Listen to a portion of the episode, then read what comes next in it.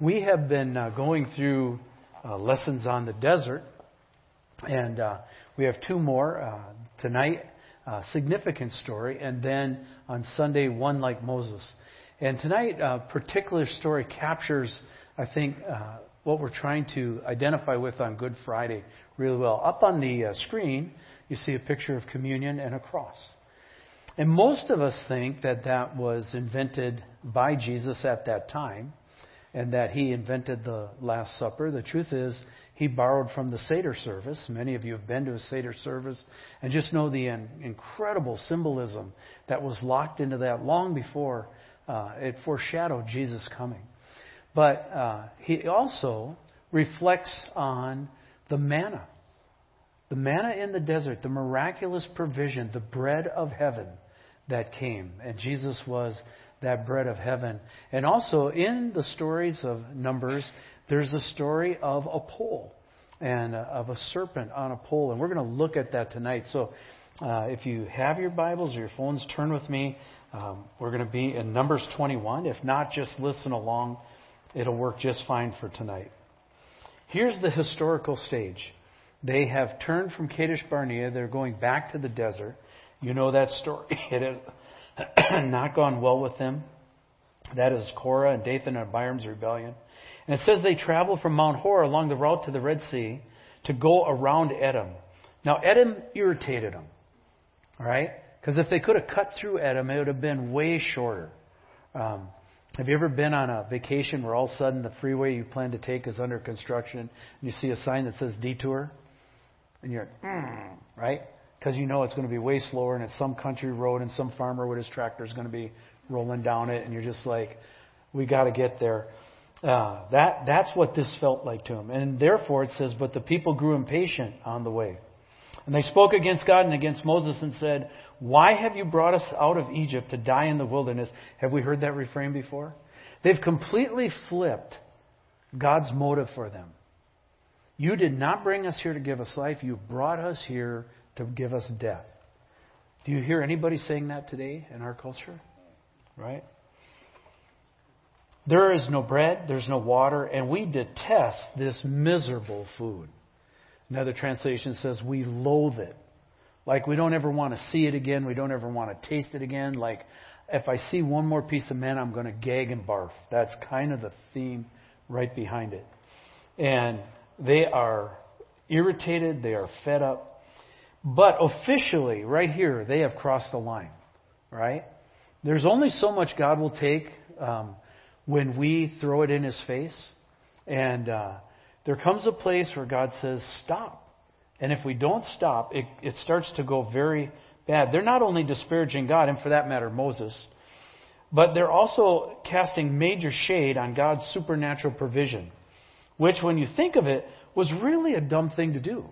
Because the manna was about the only thing they could survive on, so God could just say, Fine, you don't like it? Good, done.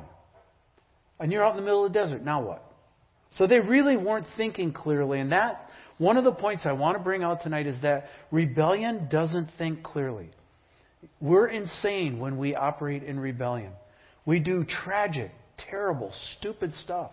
And you would think we could catch it, but it's hard to do because we aren't thinking right. We have caught a wrong picture of God, and it, it colors everything we do. And then something else happened that's far more deadly. It doesn't take long before you can hear the screams. And a terrible fear comes over the people, and for very good reasons. If we were in the military, uh, the saying would be, We've got a situation here. All right? We've got a situation here. What was the situation? Well, the situation was, it says, Then the Lord sent venomous snakes. Another translation says, fiery serpents among them, and they bit the people, and many Israelites died.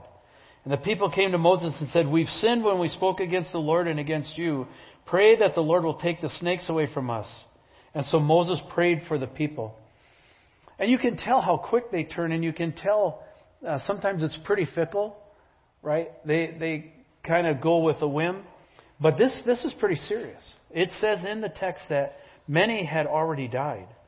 And if you think about a, a mass of people of two and a half million, and you think the fringes of the camp, and you think about snakes and fiery serpents biting people and starting to die, and then people running across the camp, trying to let people know what's going on and trying to communicate to Moses, you can kind of get a picture of the anxiety and the chaos that's taken place. It does not take them long to realize the, this fierce rebuke is from the Lord. All right? Uh, it doesn't tell us where the snakes are coming from. It doesn't tell us what kind of snakes they were. It doesn't tell us how many of them were, but it is enough to throw the entire nation into panic. Snakes, fiery serpents. There are probably few things that are as repulsive and reviling as snakes. Right? I'm astonished my wife's in the front row. Okay? She is a woman of great faith tonight. Snakes just get your skin to crawl, right? And if you've seen them in real life, uh, creepy, crawly, slinky, scary. And in this case, deadly. It says that many of the people had already died from the bites inflicted by these serpents, so it doesn't tell us what kind of snakes or what the situation is. What it tells us is that this is a pretty deadly thing. This isn't taking days for people to die. They're getting bit, and within hours they're dying. Right? So we've got uh, a real um, intense kind of situation going on. And then you kind of get the feeling from them can we go any faster? Because it says Moses prayed for them. And many times in these stories that we've looked in the desert, when Moses prayed, how many times have we heard the plague was stopped, right? Moses prayed, the plague was stopped, Moses, and there's all these things. This time that didn't happen. This time, what God said, the Lord said to Moses, Make a snake and put it on a pole. And anyone who is bitten can look at it and live. And so Moses made a bronze snake and put it on the pole. Now, I'm not a metalsmith. I don't know how long that takes, but I'll bet you that didn't take five minutes. Right?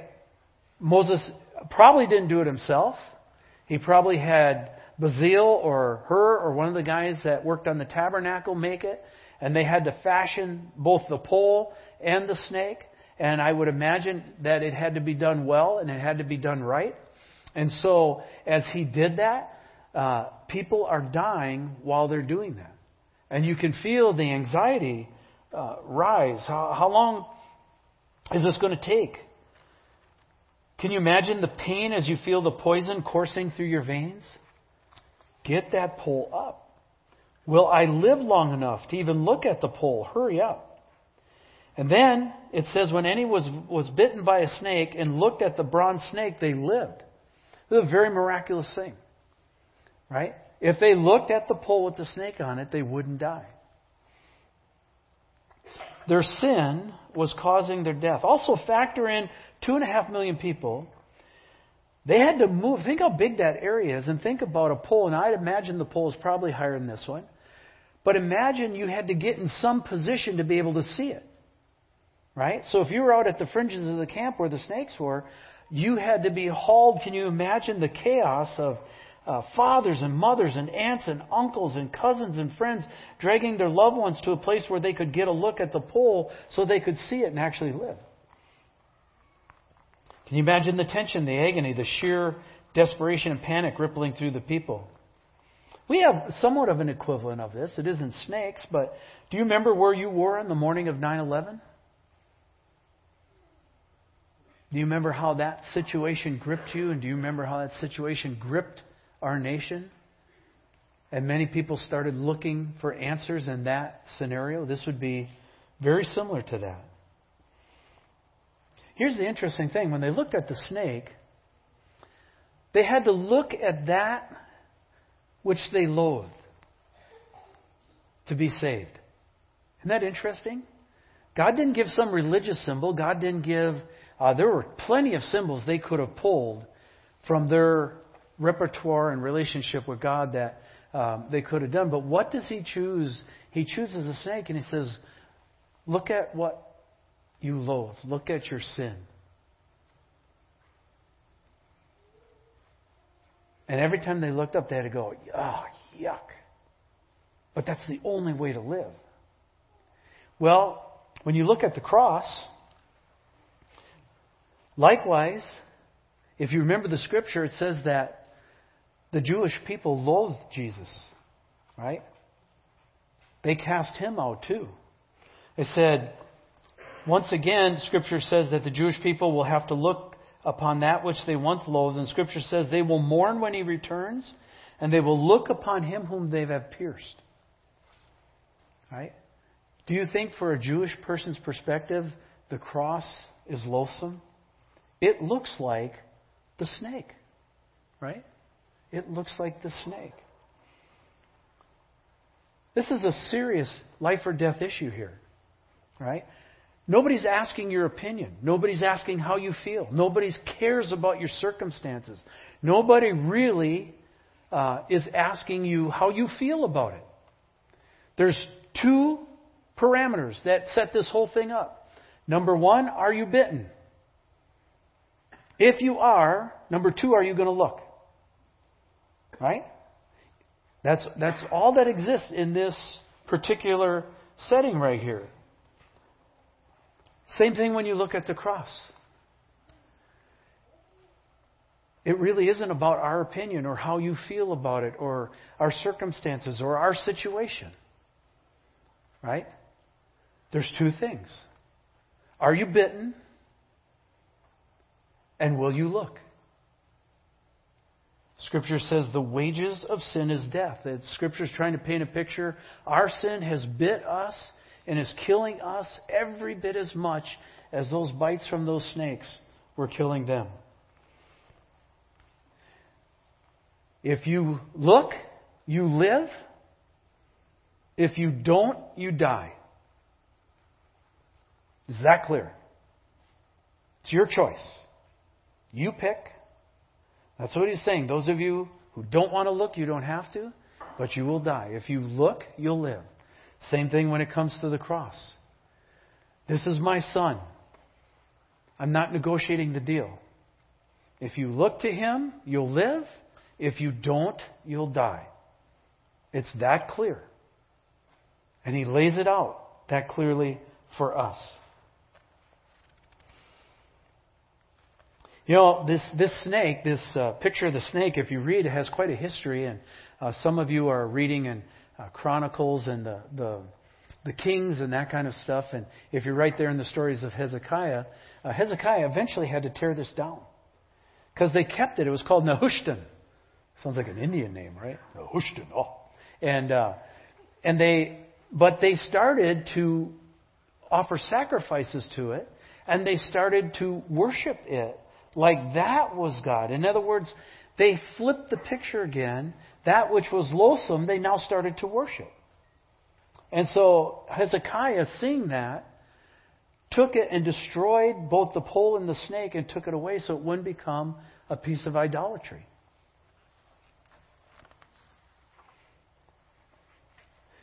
When we look to the cross, there's some symbolism there too. Because Scripture says Jesus will never be struck again. He was struck once, one time for all, for the sin of the world. He will never be struck again. This symbol will never get torn down in the history of the universe. And if you saw the banners, uh, it says, As Moses lifted up the servant in the wilderness, so must the Son of Man be lifted up, that whoever believes in him may have eternal life. And that's why it's a big deal. That's why it's very honoring that you came tonight. Because this is a get to. It's not Sunday. It's one of my favorite services of the year. Because if you came tonight, you wanted to be here. And probably because the Lord Jesus means something to you. And when we look at that cross, recognize that this story on the screen of the bread and the, the cup and the cross were foretold long ago in the book of Numbers with the fiery serpent in the desert. On this day, he was lifted up. On this day, he was pierced for our transgressions and crushed because of our iniquities, mine and yours. We haven't done it right. We're not okay. On this day, he died for the sins of the world. And on this day, we remember with heartfelt appreciation and gratitude of how our Savior crushed the head of the serpent and freed us from the penalties of our sin. The pole and the serpent were pivotal in the history of Israel. The cross is pivotal in the history of the world.